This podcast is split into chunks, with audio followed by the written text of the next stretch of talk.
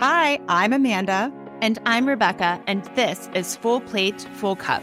We're startup leaders turned executive coaches who believe that you deserve to be wildly successful and wildly happy.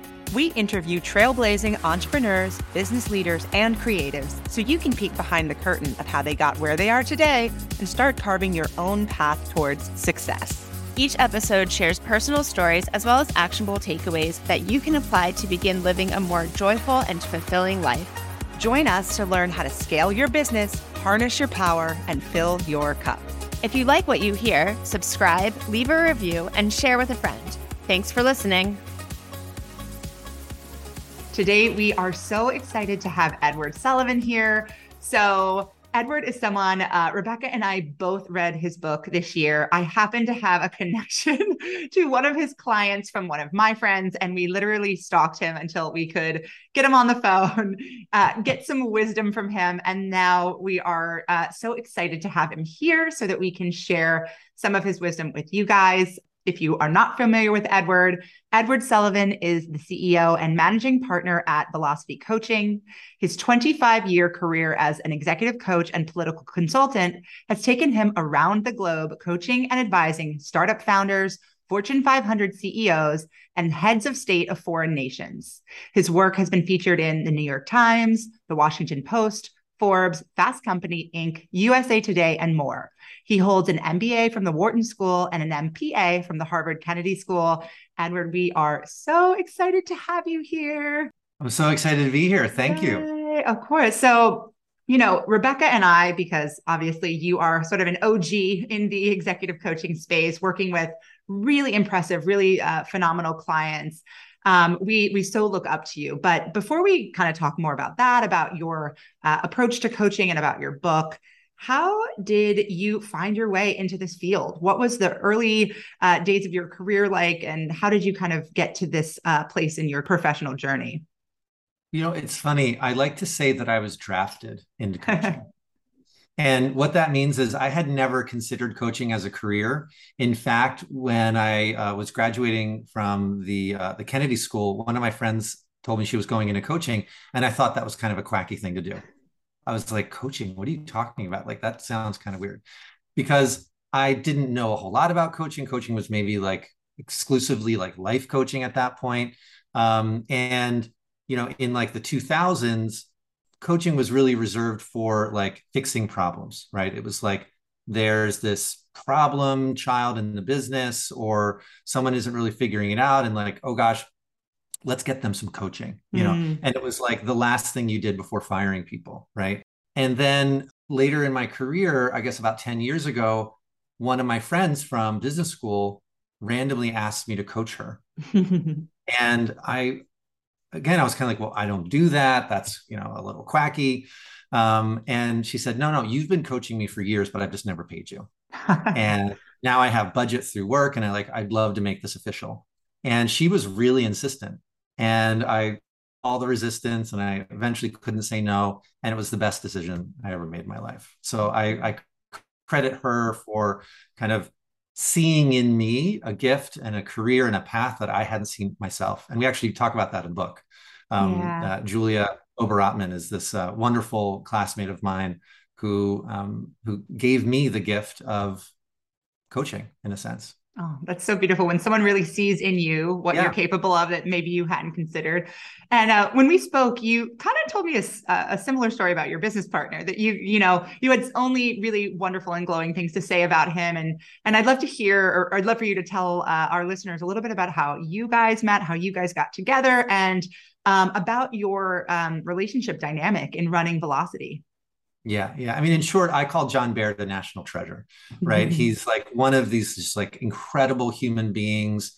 He uh, is like the the quintessential grandfather. He's almost 80 years old and he has more energy than I do. I get off the phone with John sometimes and I'm exhausted because he's just has so many ideas and so much energy. And he's like, we have to make this connection, this and that. And it's like, um, I, am inspired by him every single day. And we met actually through another friend who was um, a dear friend of mine in San Francisco who had been working with John previously. And he was kind of transitioning out of coaching.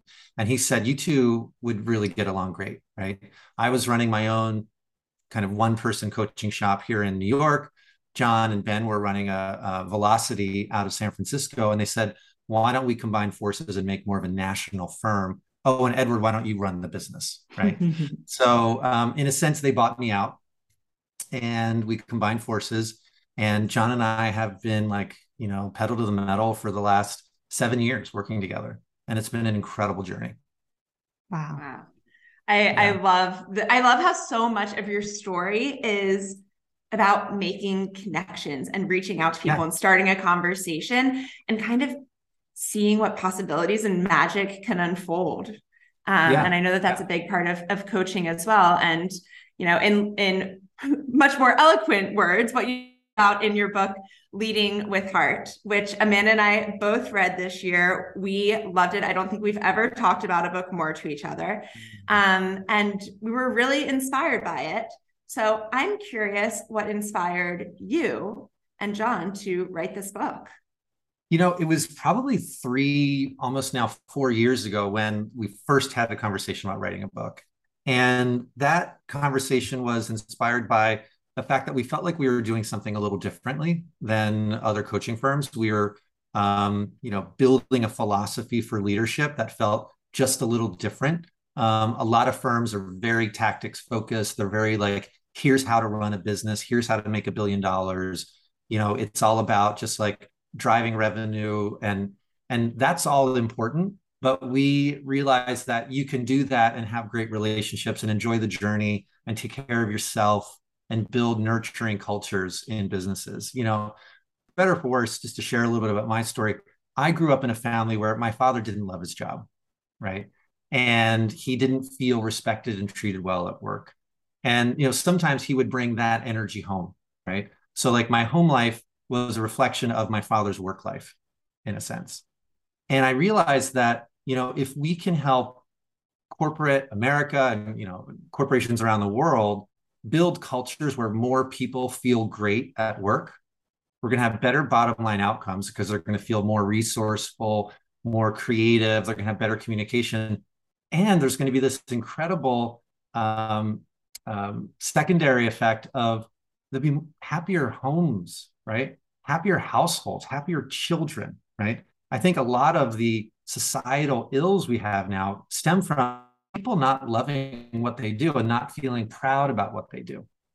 Yeah. Right. So, in a sense, this book and, and our work in general has a much higher purpose than simply helping businesses succeed. It's really helping families succeed. And we thought we're not going to be able to do that one-on-one coaching. There's only a couple of us. We only have 30 coaches in the firm. We cannot we can't work with, you know, a million people, but we can reach a million people through writing a book. So that was the original impetus of getting this message out there. Wow.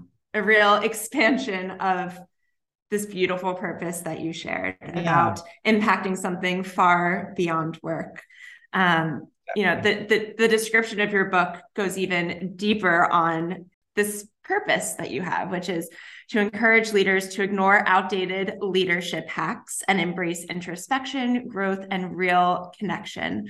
Um, which as you mentioned this is such a unique perspective in a community of ceos and leadership teams and boards of directors that i imagine can be really cutthroat um, so I yeah. imagine that this approach can be both jarring and refreshing to people at the same time.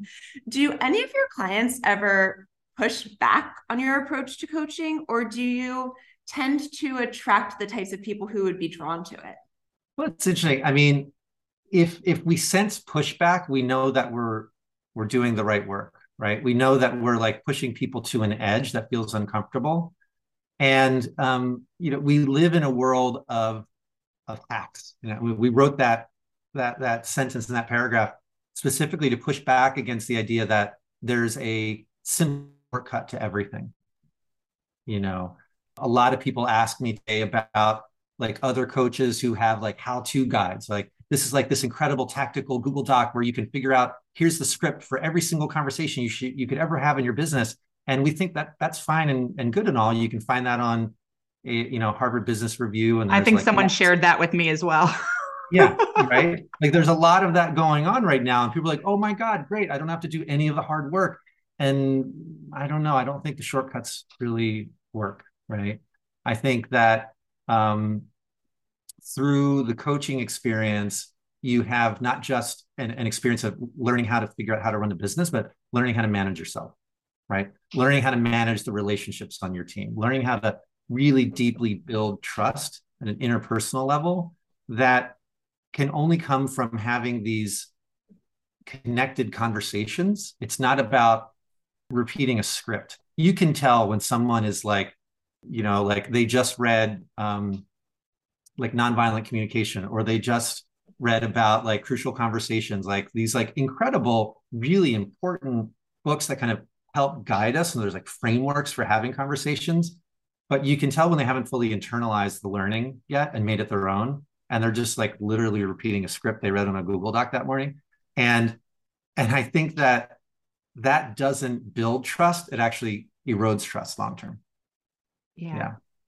Oh, you are you are speaking to our hearts. This conversation is making me yeah. This conversation is making me so happy. So, um, you know, Rebecca and I we're we're newer in the, the coaching industry, right? We launched our business last year. Um, I've been coaching officially really since uh, well, I I started in 2019, but really in earnest, it's been like a solid full time year. But when we read your book, it was so affirming that you who and and, and I won't make you drop any names, but for anyone listening, if you grab their book, you will learn the clients that Edward and John work with are people you've heard of. They are really the titans of industry. And so in reading your book, I was like, wow, okay, the big guys, like the guys who really know what they're talking about, who've been around, been doing this a while, working with uh, um, sort of the best of the best, are the guys um, and girls, right? Guys and guys and girls. Oh yes, guys and girls, absolutely.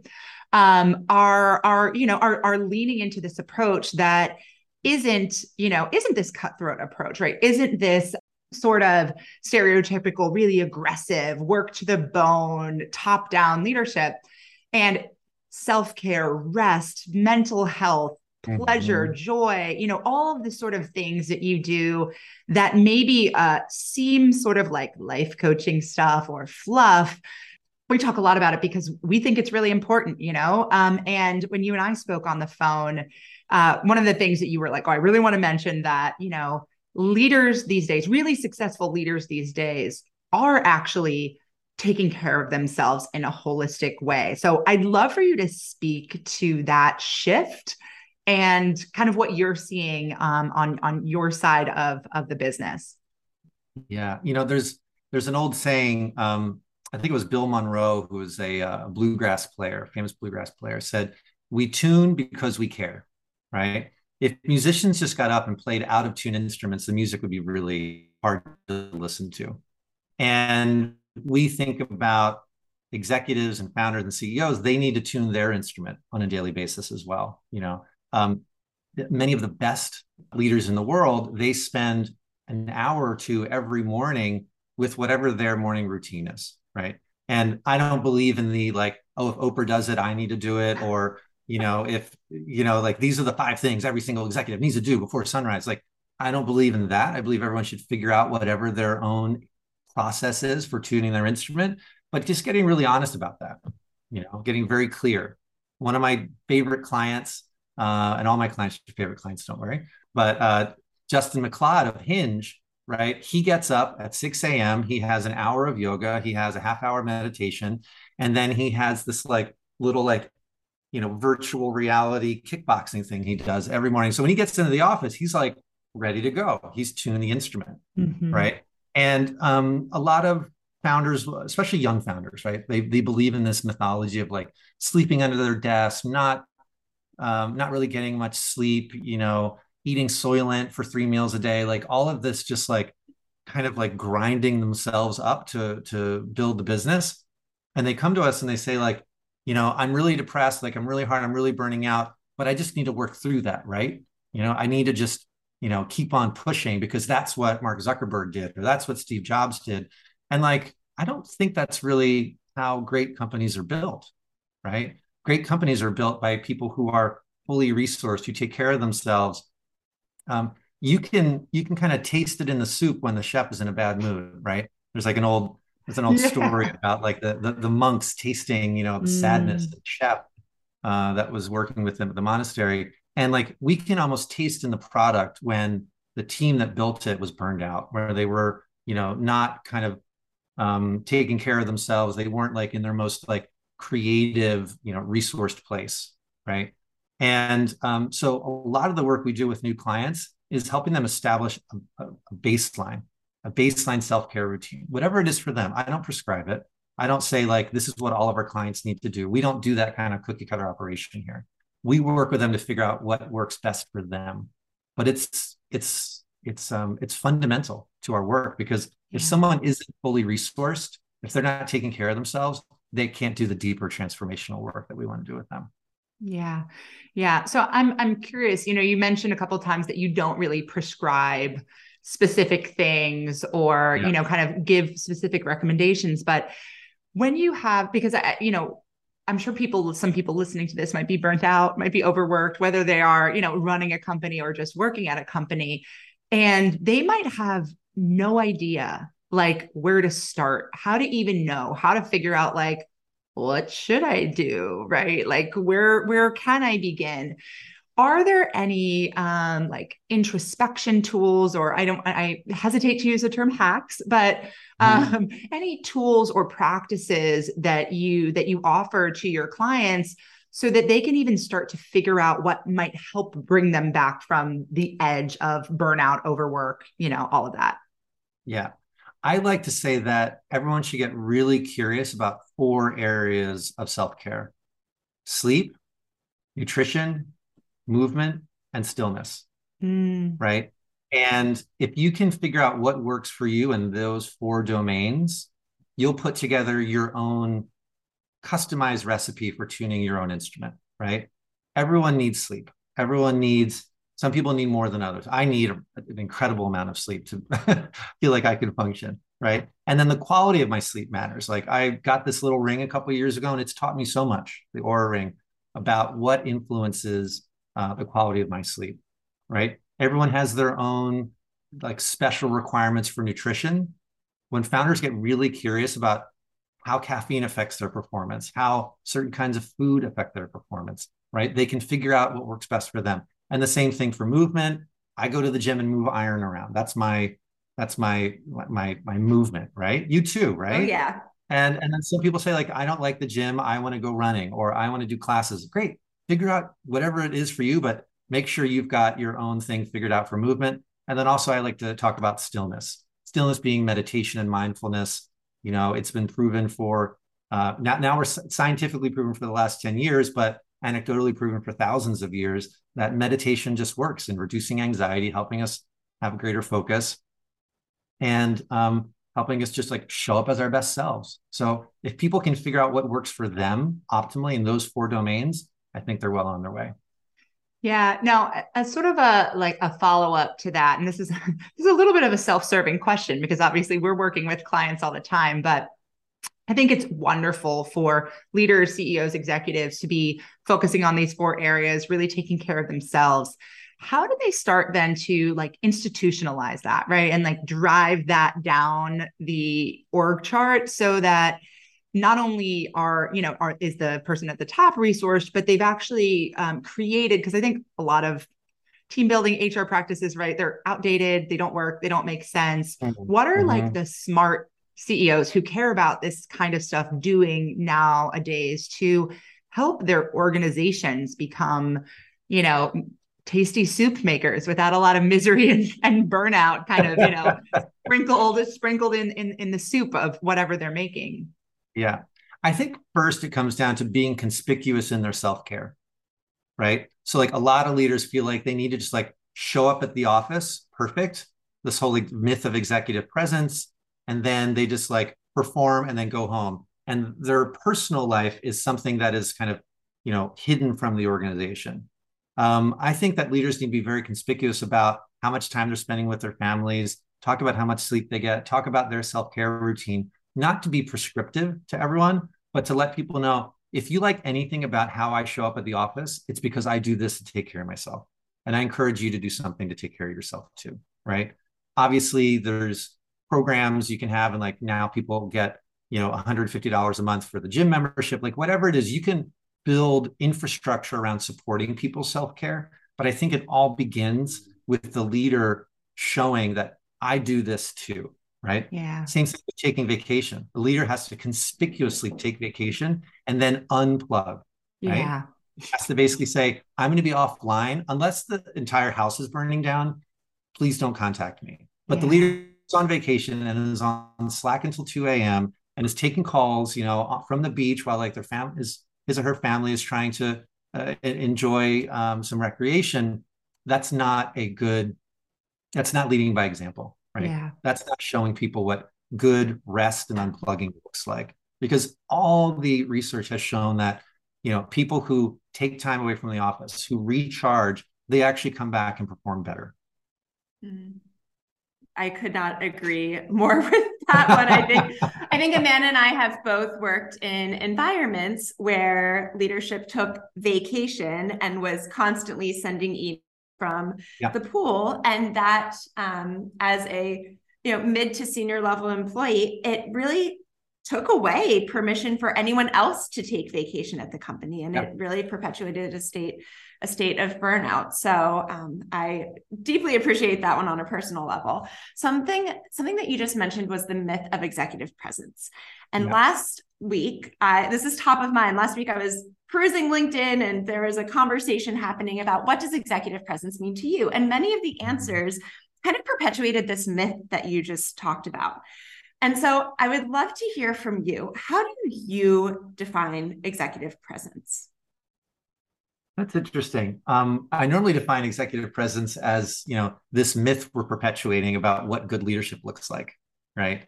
And if you think about it, a lot of what we think of today as like the tropes of executive presence came out of like the 50s and 60s, like the Mad Men era of like looking good, being perfect, having polish, that, you know, firm handshake. It's kind of like the white businessman, frankly Mhm. right and um and i think that what ended up happening is we had the, this this just this terrible sameness um, occurring throughout the uh, especially American workforce of everyone dressing the same, everyone acting the same, everyone trying to solve problems and do presentations in the same way, and that just flies in the face of the face of everything we know about the importance of diversity, uh, diversity of thought, diversity of uh, working styles.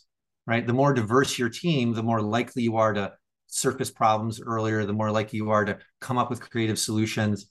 And I think what we've seen in the last five ten years is a really hard pushback against uh, traditionally executive presence um, look, seeming or looking leaders by a new workforce that is looking for authentic presence, right? So I like to talk much more about authentic presence. Like, are you showing up as yourself? Are you showing up with all of your foibles and all of your questions, right? Are you able to say to your team, I don't know what to do right now. I need help, right? Because again, when a leader can be conspicuous in not having all the answers, he or she empowers others to step up and get more creative, right? Um, the the perfect leader tells everyone else that they need to waste energy trying to be perfect too, right? Mm. How much energy are we wasting at the office trying to be someone we're not, trying to hide what's going on at home? You know, being like all um, hyper focused on our work outfits or on how we're showing up or what do we look like on Zoom or like, do I have the perfect background? Like, if we're putting all of our energy into appearances, right? It's all the energy that we're not putting into solving problems at work, into building great relationships with our colleagues, etc. So we're pretty firm in our in our work and in this coaching uh, this coaching business we have, pushing back against the whole idea of executive presence and helping our leaders and our clients get really comfortable being their authentic selves because that's what people respond best to.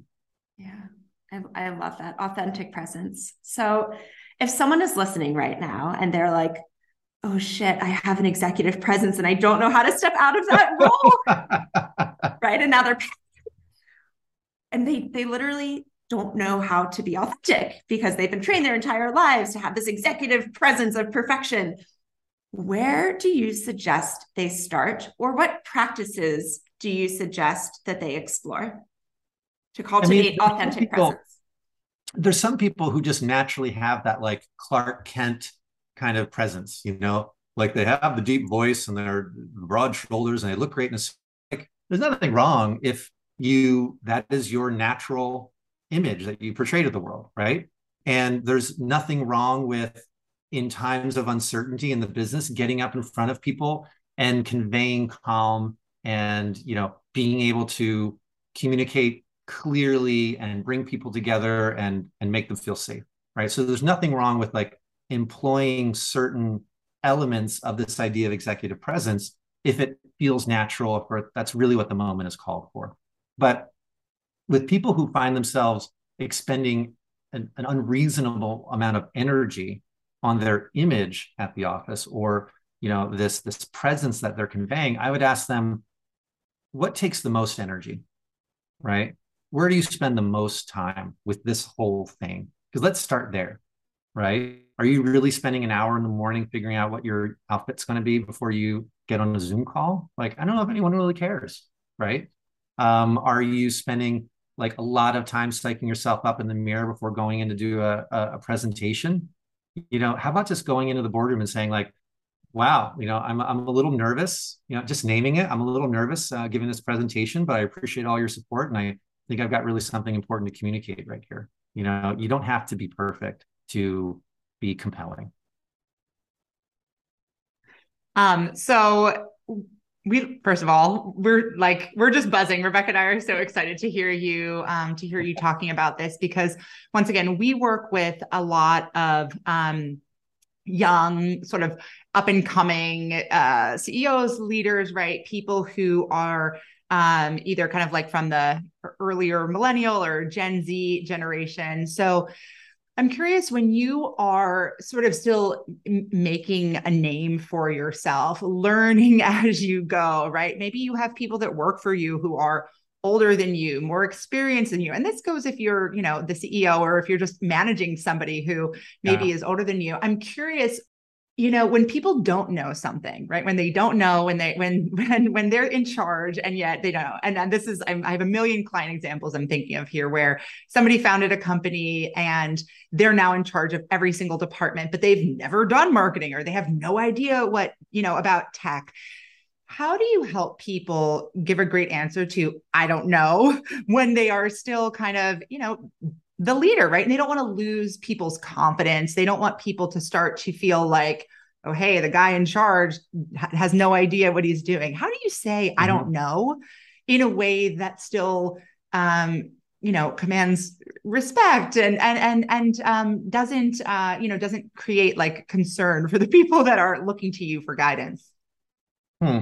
You know, that's interesting. I, I'll be honest. I kind of question the premise of of the question uh, mm. only because I feel like nothing develops trust faster than the three words I don't know. Yeah. Right. If yeah. you can admit conspicuously, like, oh, this isn't a problem I've dealt with before, who can help us? Right. Yeah. Um, you know, maybe this is a problem we should be th- figuring out together. Right. And just like being really open and honest about it, it's when we start faking it, yes. when we we lose trust, right? It's when we start BSing. Like this whole idea, Make it till you make it. Like I, I love that that rings and it rhymes, but it's there's there there's nothing there's no worse advice than this whole idea of faking it till you make it. Right. Yeah. It's the the leader who can get up and again I, have used this word a number of times conspicuously because cons- to be conspicuous is to be honest mm-hmm. right it's to not hide right and it's to say huh all right this is really interesting i haven't dealt with this situation before but i'm so happy to be working with such experienced people on this team that maybe you have experienced this before. Let's work on this together. All those people on the team now feel, huh, my experience is valued here, as okay. opposed to this 23 year old is trying to BS us, and I know they have no idea what they're doing.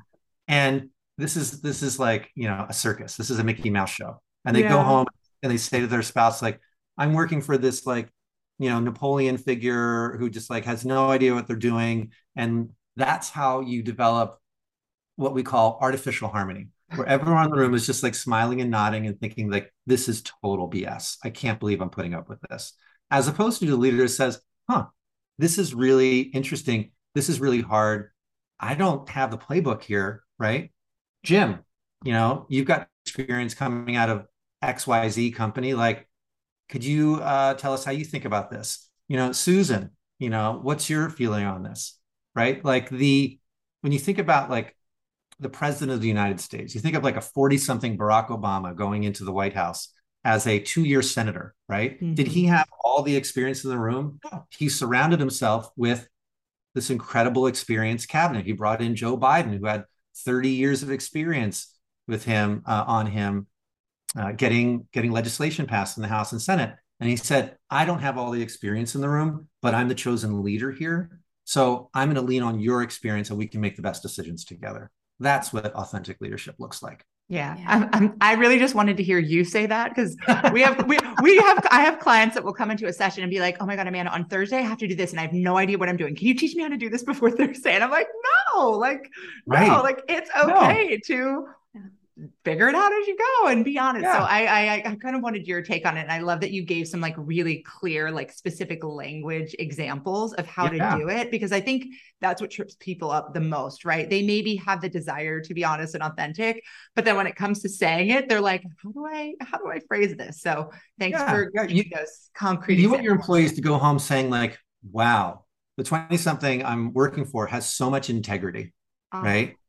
He or she admitted that she didn't have the answer and asked me for help, I feel I can I can work here, right? I'm respected, I'm valued, as opposed to, oh, you know, we're just, you know, deal, you know, watching someone fake it and it's just like mm. so awkward, so painful because yeah. it's so obvious when you're faking it. yeah.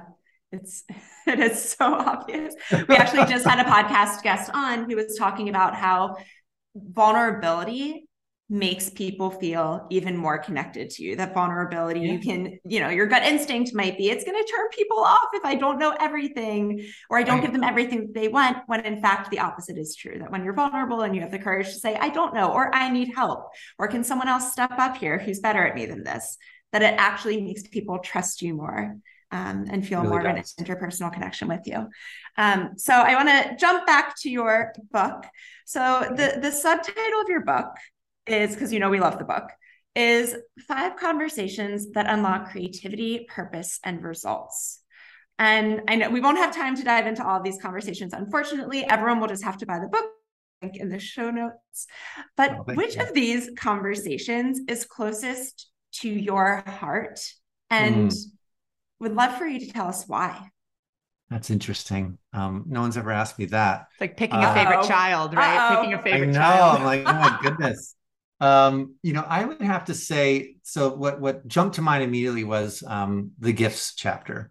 And uh, just for the your listeners who aren't familiar with the book, the book is organized around five conversations that kind of build on each other. And it starts with what do you need to feel creative and resourceful? What do you need to do your best work? You know, kind of what we talked about at the at the top of the call in terms of self care and like uh, what are the, like the emotional needs you have. We talk about fears, like what are the fears that are holding you back we don't talk enough about fear in the workplace and it's but it's present you know? Most of like the negative or um, uh, corrosive toxic behavior that you see in a workplace is related to unexpressed unresolved fears right? We also talk about people's desires like what do you really really want? Like just get honest with it you know? Do you want recognition? Do you want power? Do you want um, to be of service? Great let's talk about that but let's also keep an eye out for when those desires can be derailing right? Because any desire overexpressed can take us, you know, off a cliff potentially. And then we feel like once we've kind of had those conversations, we're ready to talk about what are we really best in the world at? What are we uniquely talented at? What are our gifts?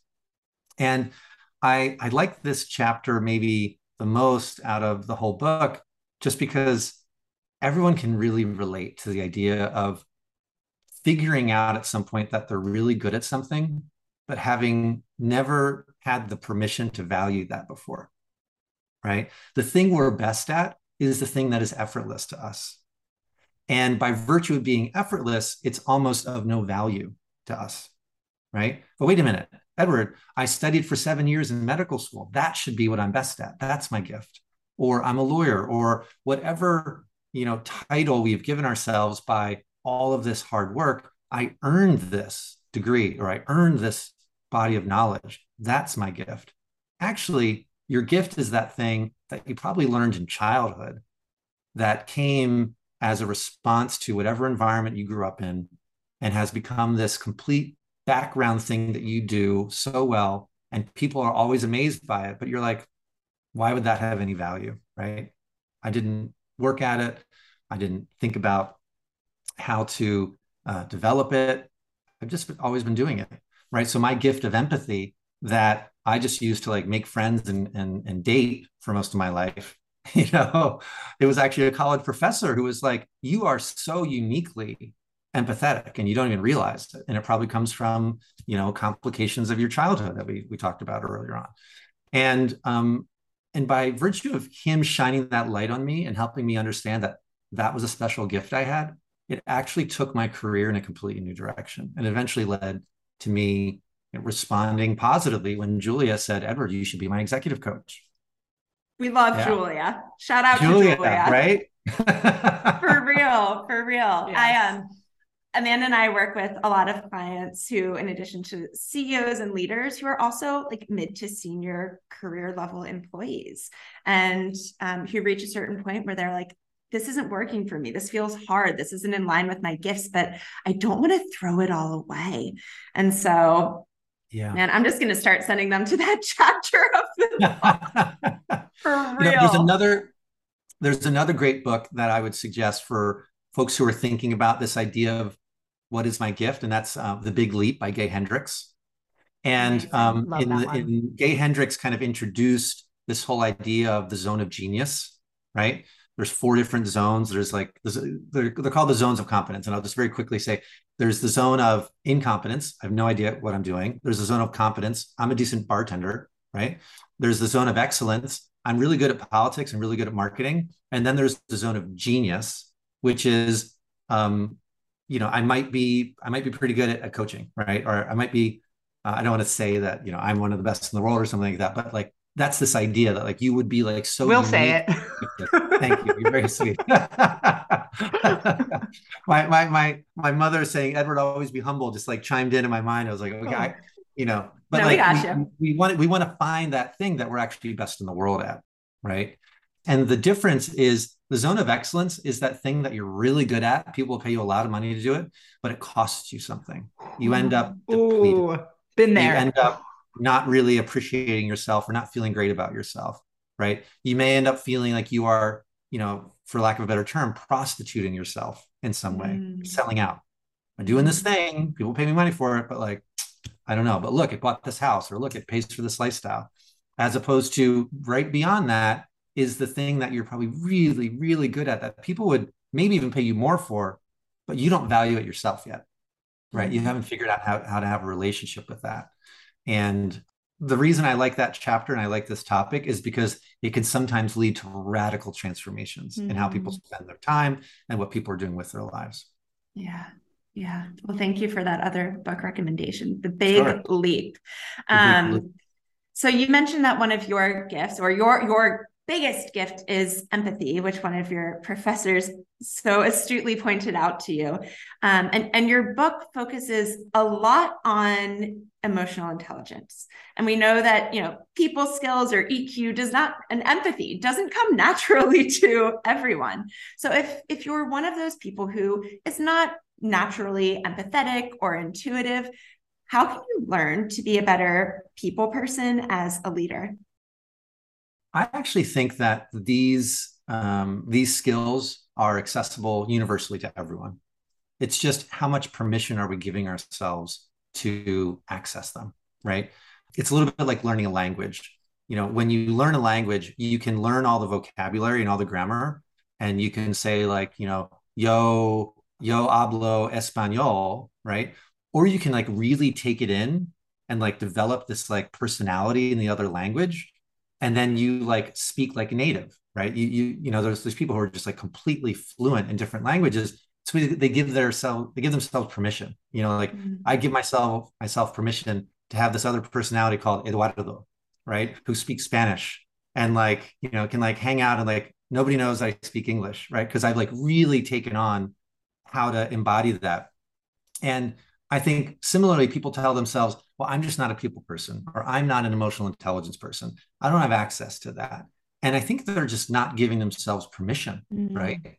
Because we all have access to that. For some people, it definitely comes more naturally than others, and it has something to do with the environment they were raised in, or you know, the the communication style, parents, whatever, cultural context, right? Some cultures and some nations have like more warmth and more like you know kind of familiarity than others. But everyone can break through right? It's just a question of what fears are holding you back. What story are you telling are you telling yourself about uh, about yourself right? In terms of your relationship. Who in your family or who in your history would you have to almost have a negotiation in your mind with right? To embody a more emotionally intelligent philosophy or way of communicating you know like well i wasn't raised in that kind of family. Like a, a friend of mine says like edward we, we just don't talk about ourselves like that. We don't communicate with other people like that. Okay that sounds like a fixed mindset yeah, you know? Yeah. embodying more of a growth mindset and saying like huh that's really interesting. If other people can speak that language i can too. Mm. That's you great. because we hear that all the time. I I really I hear it quite often from clients. You know, people either are very confident in their EQ um, or are like, I suck at this, right? And so that that right. to, to, use it in that that context of it's a language that we all can learn to speak, we can all get fluent in. Uh, I think it's beautiful because I agree. We're all human beings. We all have access yeah. to the same, you know, ways of emoting. So um, I love that response. So in the book, you give so many um, amazing case studies of different clients. Some of them like clearly named. Some of them, you know, uh, you know, the uh, likeness is protected, you know, depending on what the story is. So I'm curious, what is the biggest lesson that you've ever learned from one of your clients? Maybe somebody that surprised you or like opened your eyes to something that you maybe weren't aware of before working with them. Hmm. I would say it's related to what we were just talking about in terms of, you know, anybody can learn a new language, mm-hmm. right? Um, because there are some clients, like in the very beginning when we started working together, I maybe get like a little bit of a, a hit or like an instinct, an intuition, like, I don't know if this is going to work, right? Or I don't mm-hmm. know if we're mm-hmm. going to make it. We might, you know, kind of like right the boat a little bit, but I don't know if they're going to succeed in this role, right? And and then they've had a personal breakthrough through the coaching or through the feedback. I mean you know we do these 360s and sometimes you know you've got grown men and women like sobbing right mm-hmm. at the at, at a in, in, an office um, when they're looking at the feedback and like the the raw data as to the impact that they're having with people. And and i've just seen unbelievable miraculous transformations you know like the most hard-headed like like one client we I, I told him i went to one of his staff meetings and i said no more resting asshole face you know? Like when you're listening to people you look like a total asshole. You had this like oh no. He's like that's just me thinking. I was like no that's not thinking. That's like judging and like mm. you know conveying like you know disdain to the entire room.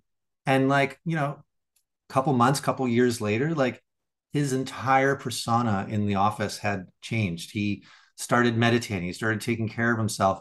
And when he eventually left that business, you know, he had like 16 staff members take him out and tell him like how, you know, his impact and like the warmth that he conveys and trans, you know, how he transformed their lives and, you know, what a great mentor. And like, this is a guy who like everyone feared in the business. Mm.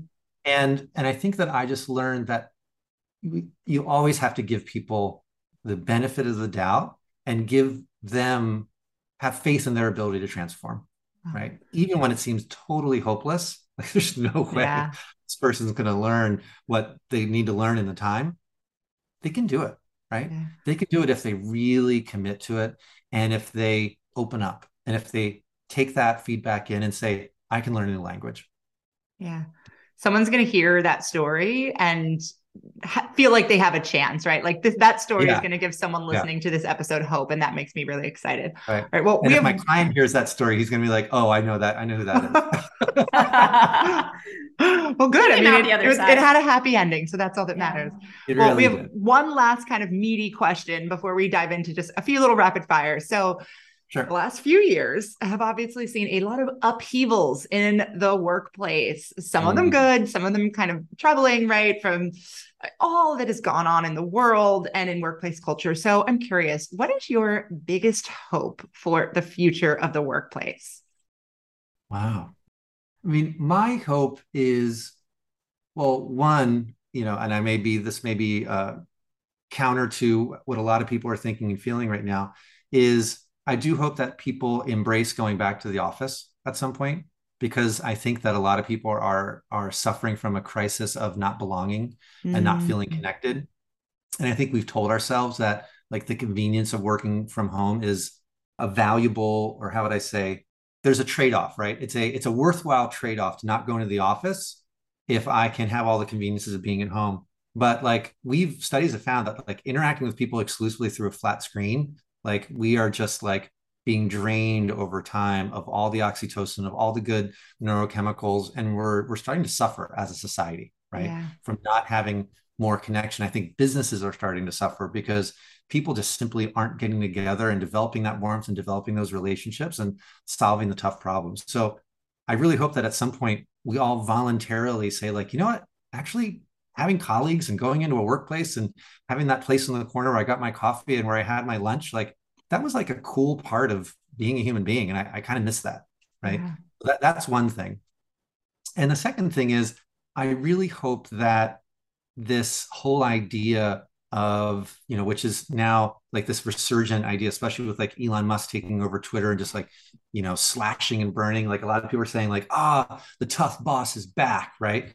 I really hope that that just dies away again, right? Because I think bosses always need to make hard decisions. Sometimes they need to be tough. But this idea of being like the zero empathy leader is a really old, antiquated idea that I hope, you know, dies along with like misogyny and racism in the workplace. Yeah. Well, cheers to more empathy in the future for all of us.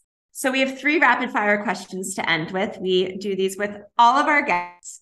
So you can give as short or long as answers as you want. So our first question is Edward, what is one tip for working smart? I think working smart comes down to paying attention to what gives you energy and what saps your energy. Right. Love that. Love that. And then what is one tip for working happy? Hmm. Um, working happy, I think, comes down to remembering that all mistakes can be fixed, right? There are very few one way doors, right? And that your value in the workplace ultimately comes down to the quality of your relationships, not just the quality of your work. Yes, yes, yes. And finally, where can our listeners find you? They can find me um, on socials. I'm at Edward L. Sullivan on all all the socials. And my email address, if anyone's interested in talking about coaching, is uh, edward at velocitycoaching.com. And our book is available where books are sold, Leading with Heart. well, Edward, we are so thankful to have you here. There's so many people that I like personally will be pinging this episode to just because oh, I think it will. I think it will. I think it will give a lot of people a lot of hope about what they are capable of as leaders, what their leaders are capable of as leaders, and hopefully what workplaces can be um, both now and in the future. So thank you for being the change that we certainly want to see in the work world and in the world overall. And we can't wait to put this episode out into the world. Thank you. And thank you both for bringing such warmth and joy to your work and to this experience. It was so, so fun catching up Yay. with both of you. Thank, thank you so you. much. Thanks for joining us for this episode of Full Plate, Full Cup.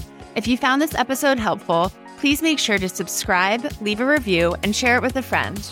To learn more about the Full Plate, Full Cup methodology or to work with us in a more personal way, find us on Instagram at Full Plate, Full Cup. That's at F U L L P L A T E F U L L C U P or online at www.fullplatefullcup.com.